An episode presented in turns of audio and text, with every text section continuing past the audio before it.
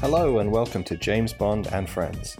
James Bond can't be with us today as he's on assignment, so I'm your fill in host, James Page, from the MI6 website and MI6 Confidential magazine. With me today are Paul Atkinson, Calvin Dyson, and David Lee. We originally recorded episode 1 last week, uh, but we overran by an hour when we descended into general banter about Bond 25 and the series as a whole.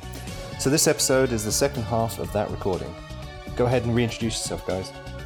All right, I'm Paul Atkinson. I'm from New Zealand, in case the accent hasn't clued you to that one already. I've been around community since about 2003. Um, I'm a uh, television researcher from New Zealand. Okay, and I am David Lee. I live in, well, basically the Costa Brava in northeast Spain. Uh, I've been a, a, Bond fan since I can remember, uh, probably about seven or eight years old. I run the JamesBondDossier.com and I'm author of the complete guide to the drinks of James Bond. Um, that's it. Uh, I think that's that pretty much sums me up. Well, hi, I'm Calvin Dyson, um, speaking from a very rainy Wimbledon right now. Uh, and you might know me from my YouTube site where I've been posting Bond related reviews and other silly videos for a good few years now. Um, yeah, and, and that's probably my only main qualification as a Bond fan. You know, you know what's funny, Calvin, is I watched your your redone top ranking video, yeah. and before I hopped on a four and a half hour flight from New York, oh. and I, and and you you really went into it on From Russia with Love, like I don't. This is just you know by the numbers, and everybody might have had a good time making it, but boy, boy, it's a drag. And I don't know. Sorry if that's paraphrasing you inaccurately. No, no, no, no. That sounds but, quite accurate. so I was like, you know what? I I did the last rewatch I did was probably about a year ago or so, and I was like, mm. I, I think I skipped it last time because I was like, oh yeah, well I kind of that's a known quantity, right?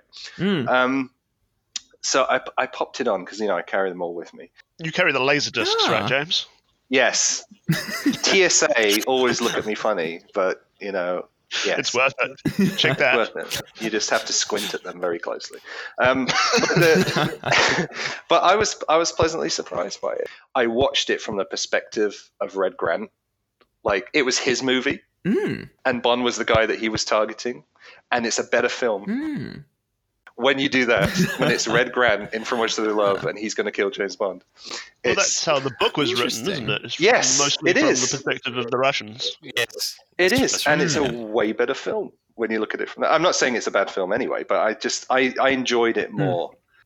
So here's the question you know how like I'm gonna I'm gonna say the Good Place where you watch the first whatever it is, eight episodes, and then they shake up the premise of the show so mightily that you actually want to rewatch the thing, knowing what you know again. Um, hmm. are there any James Bond films where you can actually do that and enjoy it for that sake? Like, I mean, I think James is getting closer to saying if you think about this as Red Grant's film, then you can understand and appreciate it in a, in a new kind of a way.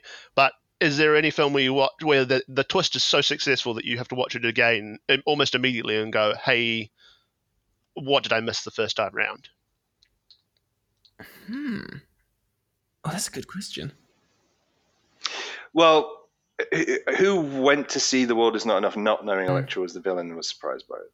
I mean, because you can watch. The, the, I think the second time you watch The World Is Not Enough, it's mm. different because you know that she's the baddie. Yeah, I can't remember. Like, yeah, I can't remember the first experience with that one. Like, I must have, yeah, obviously not known, but um, for as long as I can remember, she just has obviously been the villain. So I, yeah, I can't remember that first experience. It's hard thinking about that actually, because yeah, I guess Bond films don't really rely on twists all that much. Uh, it's such an established formula. Um, or it's so bleeding obvious. Yes, you yes. see it coming. Yeah, because I'm thinking like Kristatos and Columbo, For Your Eyes Only. That's doesn't really change how you perceive the first like hour of the film. I don't think. Um, and if you've read the book, it's there anyway. yeah, yeah. Shut up with you and your books. the book was so much superior. Yes, yes, yes. So I'm still thinking about that twist thing. Uh, yeah, did you do you have one? No, I don't know. I, most of the questions I ask and I will ask are genuinely out of curiosity as opposed to um, actually being able to give you any answer to the questions. Life is one great Yeah. good big question. Um, I'm a philosophy major. Nobody nobody knows that.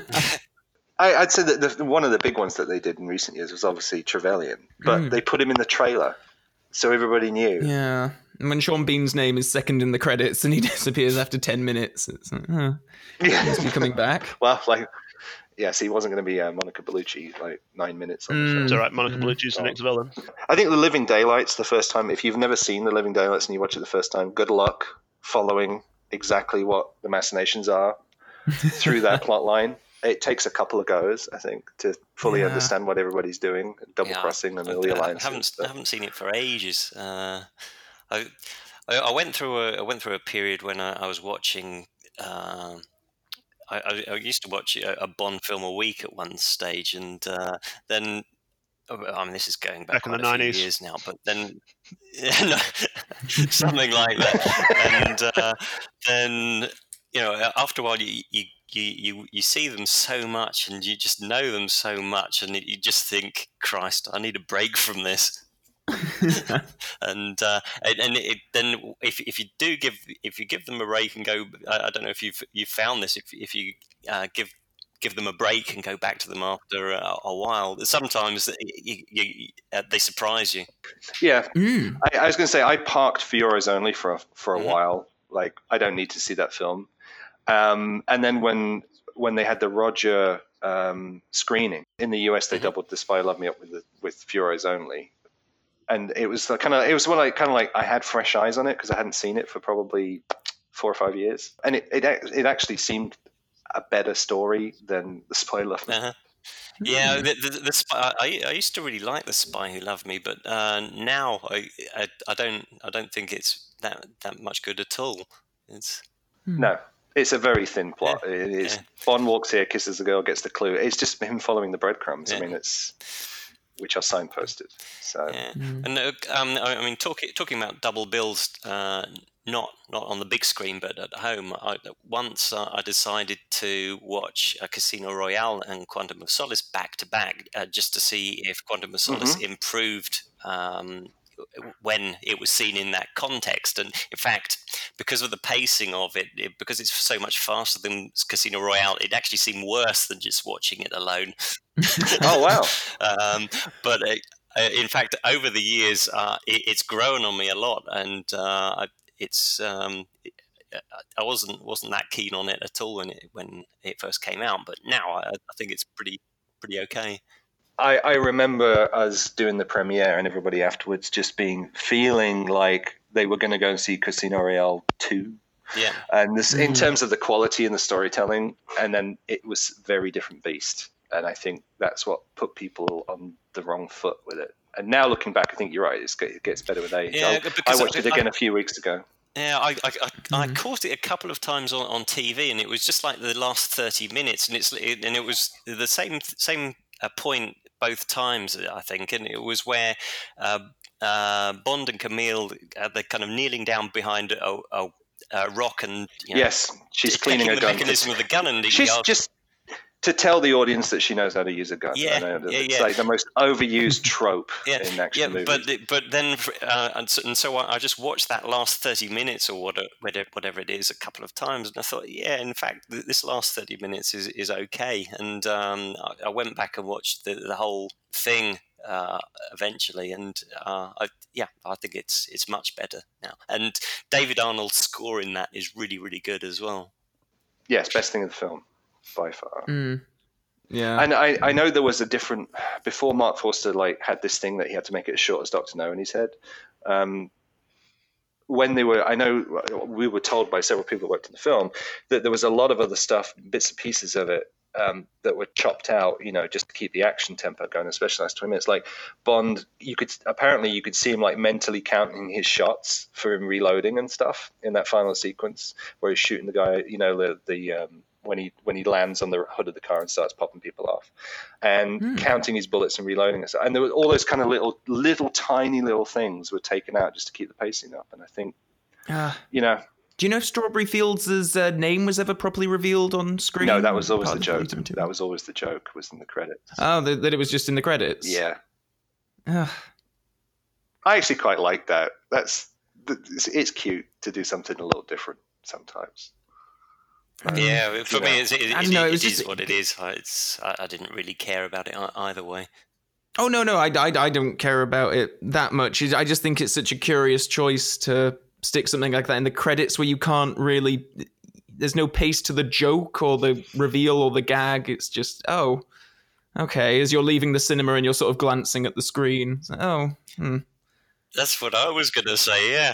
You leave oh, the cinema before the credits finish, Calvin. Well. Oh, that's well, I, am of course talking about the masses. I was firmly planted in my seat for a further five minutes. I want to know who the second the best end. carpenter boy is. I, I, do have to feel sorry for the carpenters because they always just thanked en masse thanks to the carpentry team. They don't get called out individually. Yeah. I don't. They must have very good. They must have very good union representation. But. But uh, mm. Sean Connery's shoeshiner gets a, a name check. It, it, it is a bit absurd, though, all the, the titles. I mean, how how many names do they have on these films now?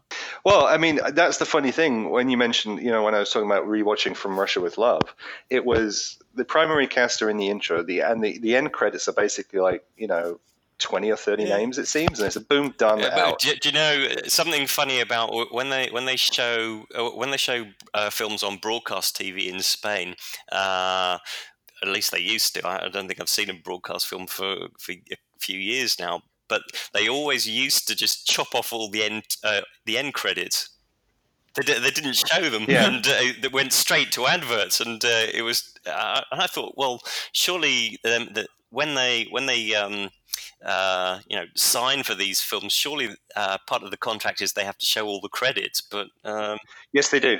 It depends on the country and the film and the and the owner of the film, and especially in the states, a lot of those groups legally they have to show them on broadcast. I know we're going way off topic now, but this is how the sausage is made in broadcast. Is so what they started doing is just squeezing it down to the corner and speeding yeah. them up, whilst they do a promo mm. next film. But yeah, legally in some countries they have to show them. But you know, I think mm. was it Titanic that was the first one that was really hauled over the coals for like having you know assistant coffee maker being in the credits, oh, really? and it, they made like the credits like twelve minutes long or something. Um, oh God! So it's like the Marvel uh, movie credits; they're always like about fifteen minutes long, and sort of yeah, but they've got like five hundred CGI animators. That That's true. The amount of effects houses that they have, and everyone from that effects house who you know brings a water or a coffee to someone else that worked on it gets credited. So, uh. so um, million dollar question: gun barrel, Bond twenty five.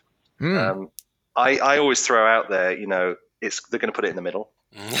just as a joke. And you always get somebody on social media It's like, "Really? How do you know that?" It's like, okay, it's the only it's the only place they haven't put it in Craig era, so why not?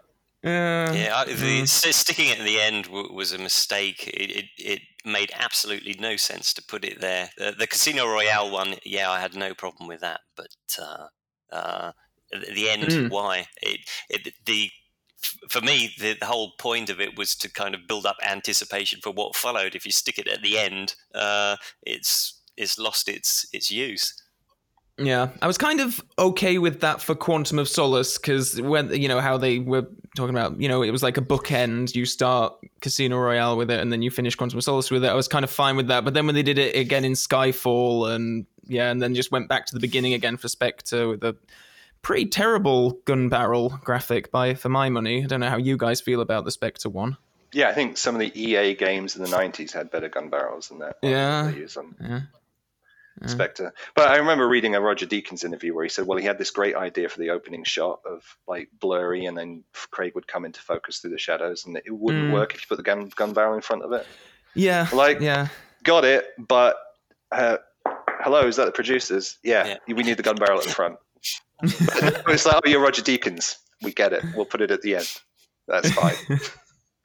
but I think that goes back to your point, Paul, about the directors having way more say mm, creatively mm, now yeah, than they yeah, ever did.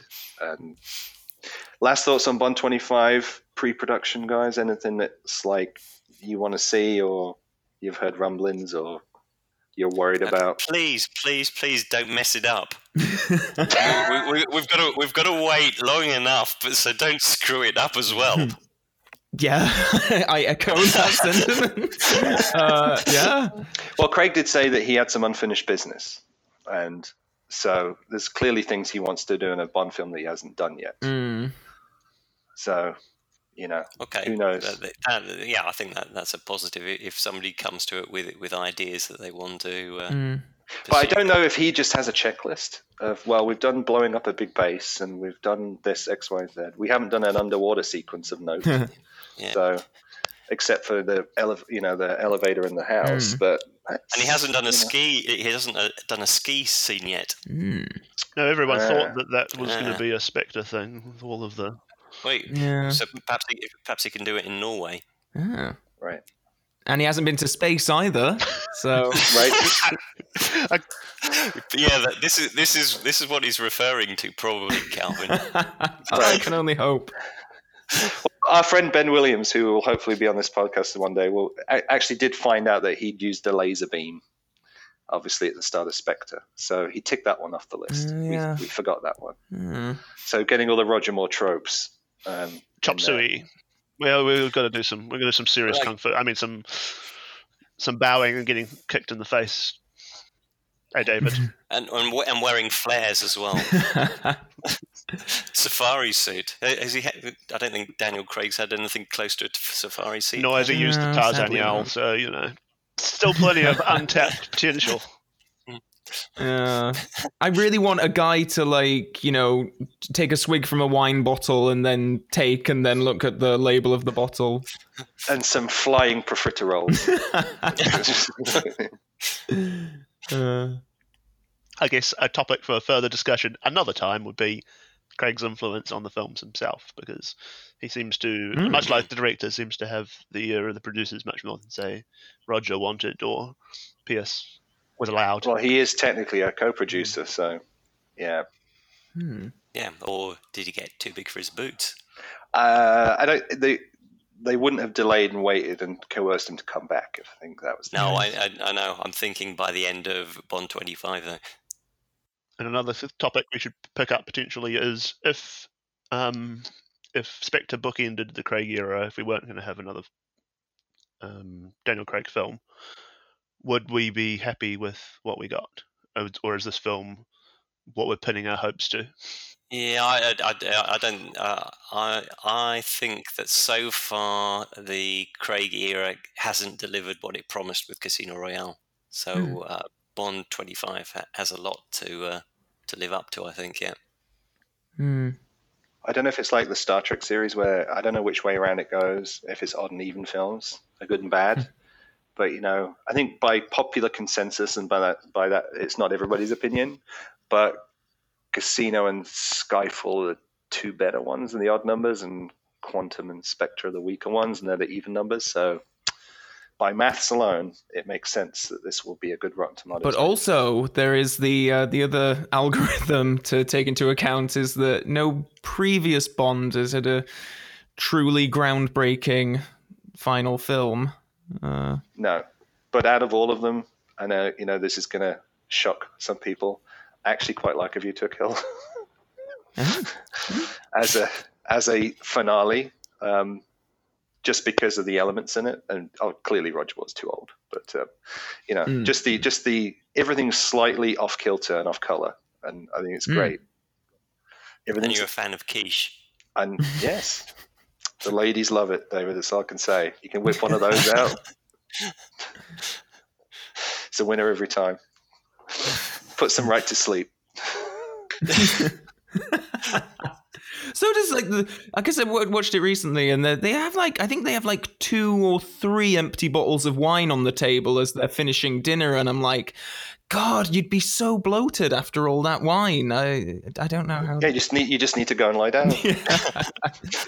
No wonder they slept through that earthquake. Sorry. I, I like your point. I like your point, David. Well, this is kind of like this is the tilt factor of how the how the era will probably be judged. Whether it's majority Mm. good or majority disappointing, will be will be this one. Yeah. Yeah, but uh, um, the the only thing is, uh, how, however it goes, it's if they if they were making Bond films at the rate that they used to in the 1970s, even uh, just imagine how many films we would have had by now. Double. Hmm. Yeah, something like that, I guess. I mean, ignoring the false starts and losing Danny Boyle and all of the, the other things taken together, is it possible today to make a film that's going to like take the kind of box office that MGM needs it to in Well, two years uh, or a year? Yeah, do, do you know? Uh, I, I think that's um, that, that's a good question, and it is also it, it relates to uh, block, blockbuster films in general. Is that how long can this studio system uh, continue Mhm. like this? Because all they need is a handful of these these blockbusters to not perform, and the studios are finished, which is whe- Yep. when it, it all goes to TV, which I think it's gonna it's gonna happen anyway. Um, Well, when you say TV, I'd say OTT, right? It's like uh, it, it'll go to consume it at your, at your own leisure platforms. Yeah. Right. Yeah, yeah. Mm. yeah. But the- if uh, yeah, I- I, don't know. I don't know how films have, have become so expensive and so quickly. I mean, what what was the budget for Casino Royale? It- was- 75, I think. yeah, and how have they ballooned so much? Well, it's that third coffee boy Uh, in the yes, credit. yes. That's where I all the money so. It's it's Yeah. the biscuits. It's Because- the biscuits. the thing is, if if if the if the budgets for the films were were half of what they are, they wouldn't need to make so much at the box office. Correct. Mm. We just keep uh, making From correct. Russia with Love over and over and over again, and we'll be sweet. I think you don't need to do that. but you know, uh, how how can they make Casino Royale, which uh, on the whole people love, and you can make a, a film like Spectre for what three times that or, or whatever, which uh, most people seem to hate. Uh, so why not go back and spend a third of the money and uh, make a better film? Yeah, Goldeneye was 60 million. And that was, you know, you know, it's, I, uh, and I, I think it's it's sometimes if you if you throw too much money at, at projects, uh, the creativity goes out the window, and the accountants come in and control too much of, of what's being done. I mean, and don't forget, I mean, Spectre was in a very expensive film, but it was going to be an even more expensive film before they started doing some cutbacks, Yes, right? Like using Blenheim Palace and stuff instead of going shooting in Rome and all, all the other bits and pieces they changed. I, I, I can't blame Sam Mendes if you're the director and in charge of it, and he's like, well, this is the last, this is this is my chance to do it. I'm just going to blow the lids off everything. Hmm. Why not? You know, but you, you know, it's like the you, you know that explosion in Morocco. Uh, Was it Morocco? yeah, Yeah. pretty much. And uh, it, it's, it, it was supposed to have cost a million or something like that. Oof. Um, and you, you think, well, that that's a million that's gone in about ten seconds, and who who's going to really remember that explosion? Yeah, it was really disappointing when they were you know promoting it as the biggest you know uh m- yeah film explosion done in real life and then when you actually see it in the film there's so much CG tinkering like when I first saw it in the film I just thought oh well that's a, an effect there's no way they could have done that for real Yeah. So so what, what what was the point? They could, they could have done they could Yeah. have achieved um, as good a result or even better a, a result for a fraction of the money. Mm-hmm. Yeah, and then hired that seventh or eighth uh, tea lady or biscuit boy. and then they to- could yeah, and they could have had a tea lady and biscuit boy for the for the tea lady and biscuit boy as well. It's tea ladies and biscuit boys all the way down. having less money forces you to come up with new ideas and creative thinking versus oh yeah we'll just fly everybody Yes, to italy to do this absolutely, yes. on the phone. Mm. Because it, it, it, it forces you to start to think about how to do things instead of just thinking, oh well, we've got the money to do it. And you know, it doesn't. It doesn't. Uh, Mm. it applies generally, not just to just to films. It's uh, it's everywhere. Do we really need that extra car chase? Do we really need that? Well, we don't need a car chase if it's going to be like the one in Spectre. That's for sure. No, can you believe yes. spending all that money again? again that yeah, sequence? all and that then- money, and look at look at the result. Yes.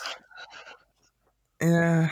There's Mm. there's two great shots in that whole sequence one when the aston just like power slides around the corner with that Mm. uh, rome in the background and then obviously going down the Yeah. steps i think they're the two Mm. that that's and um how I, I went into that, you know, because uh, at the premiere, I was really looking forward to hearing that motif through the car Mm. chase because it was in the trailer. Oh, they got me. oh That's what disappointed me the most about that car chase was the soundtrack. Oh wow. So Well, the soundtrack in general was, if you've heard, you know, Skyfall, then you've heard Spectre. Yeah. I mean, that's not that's not an original thought, The- I'm sure, but it's it's striking how often you know I have a playlist of instrumental music which includes some Thomas Newman and some um, John Barry and so you know some some Mozart, and how often it comes on. I'm like, is this Skyfall? Or is this Spectre?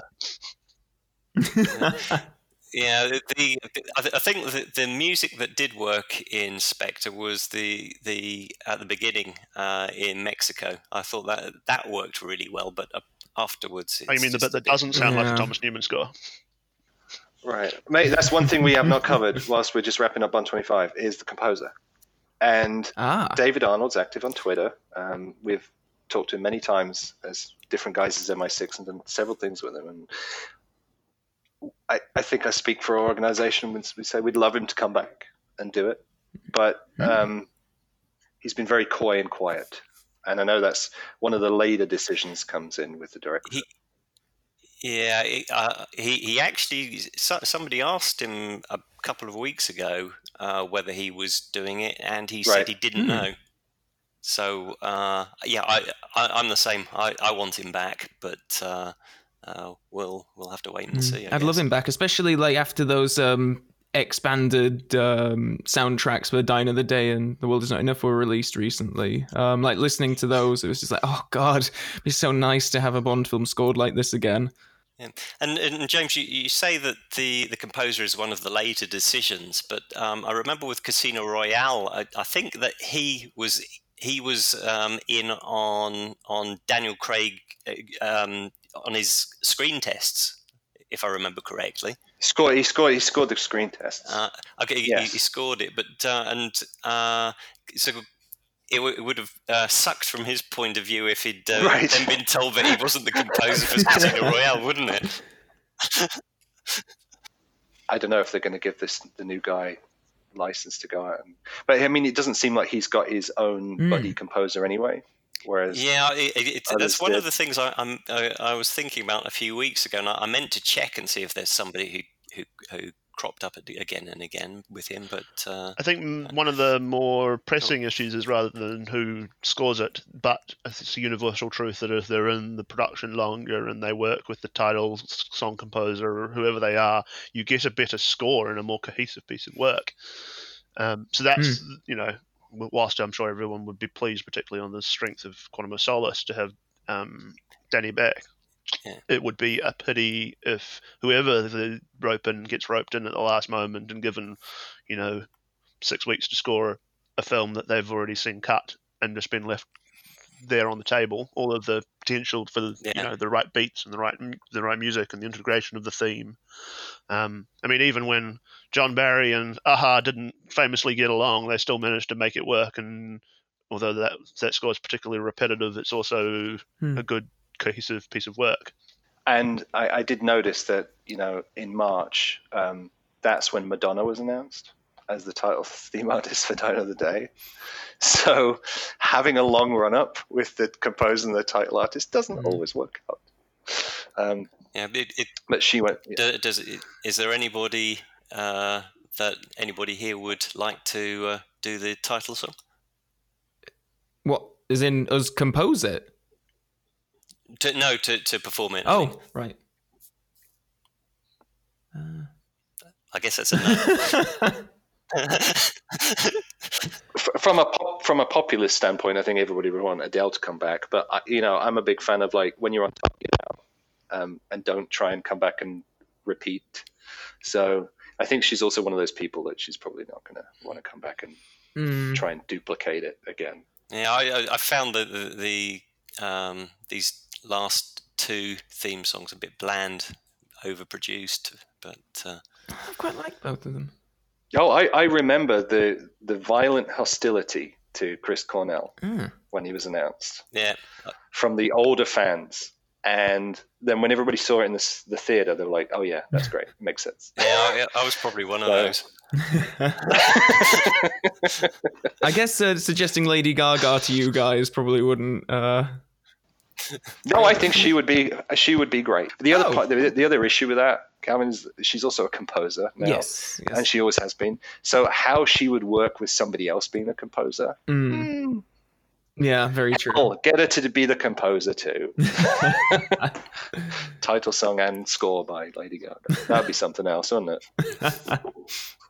We we always used to play the guessing game of who's trying to get promoted by Sony BMG, Ah. right? And that's usually who they would who they would plunk forward in the Uh, nomination. good but seeing that Sony's out of the picture now, Hmm. um, it could literally be anybody. Hmm.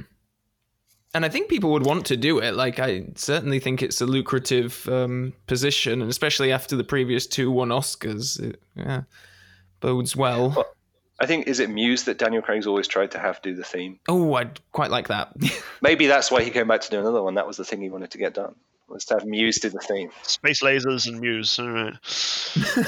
This this this film is doomed, isn't it? Especially if us three are in charge of it.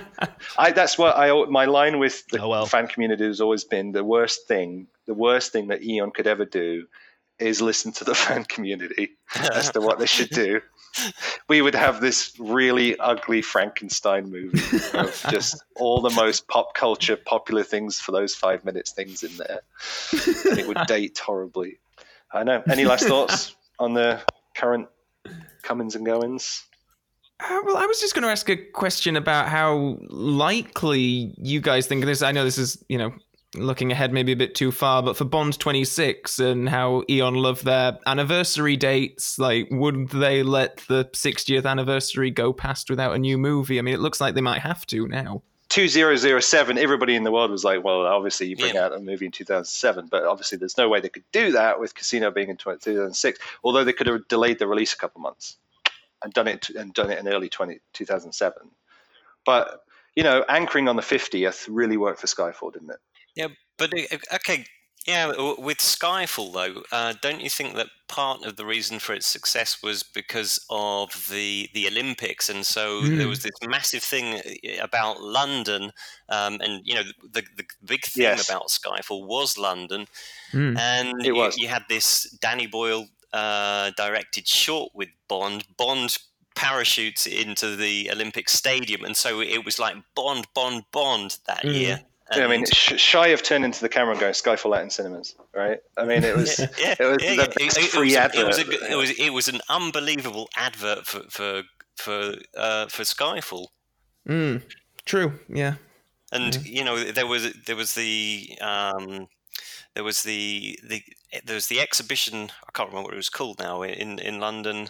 Um, Oh, yeah. Uh, I oh, was it designing 007? Yeah, that, that, Yeah. that that's the one. Yeah, and that that that opened what about? I think it was about March time, wasn't it? If I if I remember that right. So, yeah. and so you know there, there were all these all this bond stuff going on throughout the year and then it culminated it in skyfall and so it, people had just been uh, hearing bond bond bond all that year and i i, I think that had a, a, an awful lot to do with the sus- with the success of skyfall and it, Mhm. it didn't surprise me that uh, spectre didn't do the box office of uh, of skyfall at all Hmm. Hmm. Um, and obviously, there's no video game going to be coming out, so Sadly. that we know of. So, what else can you anchor around it? Yeah. I think I think the wider question is going to be: Does Craig come out when the film's out and said, "This has been great, I'm done," Hmm. right? Or does he, or is it left lingering for a little while before he hangs it up? Hmm. Because if looking back on it, so Connery, you know, said he was out and then released You Live Twice, right? Um, I can't remember if Roger was. Yeah, he definitely was like, "This is my last one," and then the film came out. View to a Kill Hmm. came out. Dalton obviously was a different case. Brosnan thought he would be doing another one, right? yeah he was pretty So- unceremoniously dumped Yeah. So so does bad for him. so does this So does this one is this one weird where Craig's going to be he's going to get asked by every single journalist when this film comes out, are you done or are you doing another one? Yeah, you, oh, this is where he's, he's going to do the, the Roger Moore, and he'll be, no, no, I've done, I've done. That's my last Bond film. That is definitely my last Bond film. oh, okay, I'll do Bond twenty six, and that's definitely going to be my last one. well, I, I can't see him doing another one. No, I, I, I, serious, I, I can't really uh, being serious. No, uh, Not unless he suddenly has aspirations to be a director or something else, and he sees it as his ticket into that chair. Yeah, he, he's, he's, he's, if he if he brings out another one, he's going to be. Uh, by the time it comes out, he's going to be 50, you know, 55, 56, isn't he? Mm. At this rate they of could, production. They could, they, they could use CG to de-age him, like they do with um, Samuel L. Jackson. That would be just interesting to see how politically they handle it, because mm. oh well, we don't know what we're doing um, about the next one. Well, they'll wait. They'll there. wait for a, a, fan rumor or, or a tabloid rumor, and then somebody will get somebody's autograph, and then uh, they'll shoot it down via social media. Like in 2002 when Colin Salmon went around signing all the autographs 007. Uh, yeah, and then whatever happened to him? Yeah, right. Quietly disappeared into doing BBC One voice idents. Mm-hmm. Oh, he was in Alien versus Predator. but I think you're right, David. What's this just going to spark? It's it's bad enough the tabloid coverage when there's a film being made with somebody in it, and they're like, "Who's next?" I mean, I can imagine that gets annoying. Mm. I, sometimes on Twitter, I can't I can't control myself with, with some of these tabloid journalists. In fact, I, I laid into uh, somebody from the Independent. It, it, was not a tabloid, and uh, it was just t- talking complete and utter bullshit. And I, I, just thought, Christ Almighty, if they can't do some, some basic fact checking, then uh, hmm. what, what the hell are they doing? Right. I, I given given Craig's punch for being slightly too honest sometimes um, in interviews. I, I honestly think he's just going to come out and say, "Yeah, did everything I wanted to do. Thanks very much." It might be helpful them for to, for them to promote it on the basis of it being his last film. Um, I don't know.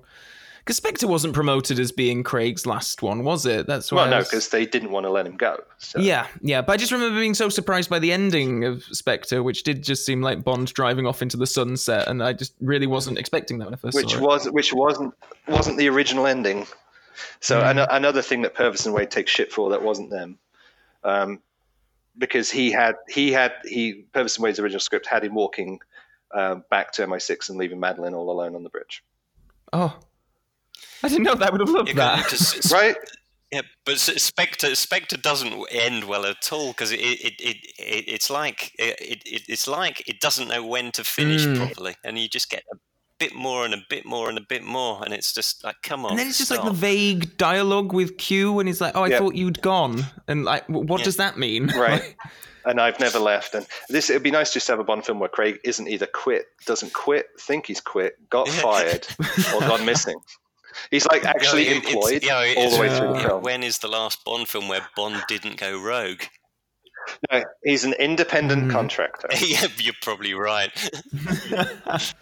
I think it's a tax dodge, personally. I think he's uh, trying to. so, I mean, maybe a topic for another day, but it's like, where does the series go after Craig leaves? Is probably another podcast, but that's. Mm. I thought we'd just cover the news in like 20 minutes and we'd be fine. Is that how long you had planned? 20, 20 minutes? This is a really long 20 minute yeah. podcast, James. You could just speed it up a bit. I might have derailed things with a few too many uh, one-liners, but you know that's, that's, why you employ me, isn't it? It's not for my accuracy or my uh, my good humor or anything like that, or my knowledge of James Bond in general. It's just just for the jokes. All right, guys. Well, at that point, I think we should put everybody out of their misery and let them get back to their normal lives. Hopefully, they're doing something productive while they're listening to most of this probably sitting on the tube. so we will reconvene sometime in the near future, and and hopefully there's actually more solid news. I imagine in the next couple of weeks, the uh, Baz and the Daily Mail's information is going to come a bit thicker and faster as uh, agents are signing contracts for talent and stuff. So. Yeah, we, we, might actually get some solid casting mm. news. Yeah, I think that was the other thing. You know, just to bookend this on on the launches of the films, I can't remember the last one that was a genuine surprise at when they did the press conference because everything's already been known by that point. Um, Yeah. so we'll see. They've, they've tried to, I think, get better at it, but it's still, I, I can't imagine how difficult it is. It's, it's impossible to keep these things tight. But Mm. And it, it'll be yeah. The press conference surprise! It's Shatterhand. so it was, it was a triple bluff. Well, on that bombshell, uh, we'll leave it here. Thanks, Paul, Calvin, David. Um, maybe next time James Bond won't be on an assignment and he can join us. We'll see. Um, until next time, uh, thanks everybody. And uh, oh, one last thing, um, Calvin, where can people find you online? Oh, yes, you can find me uh, at youtube.com forward slash Calvin Dyson. Uh, and uh, yeah, please check out my videos if you haven't already. You might like them and might be offended by a lot of the opinions. Especially if your name's David. David, how can people find you online? yeah, yeah. Don't don't go to his uh, YouTube. Uh, it's rubbish. Um, no, not not true. Uh, I haven't seen them all, but he- he's he, he's got some uh, good stuff out there. Uh, you can find me at uh, the jamesbonddossier.com or on Twitter is also a good place. It's uh, 007 Dossier. All right, and from me and Paul from MI6, you can find us mi6-hq.com, and from there, links to all the social media garbage. All right, guys. Well, thanks very much, and we will do this again soon.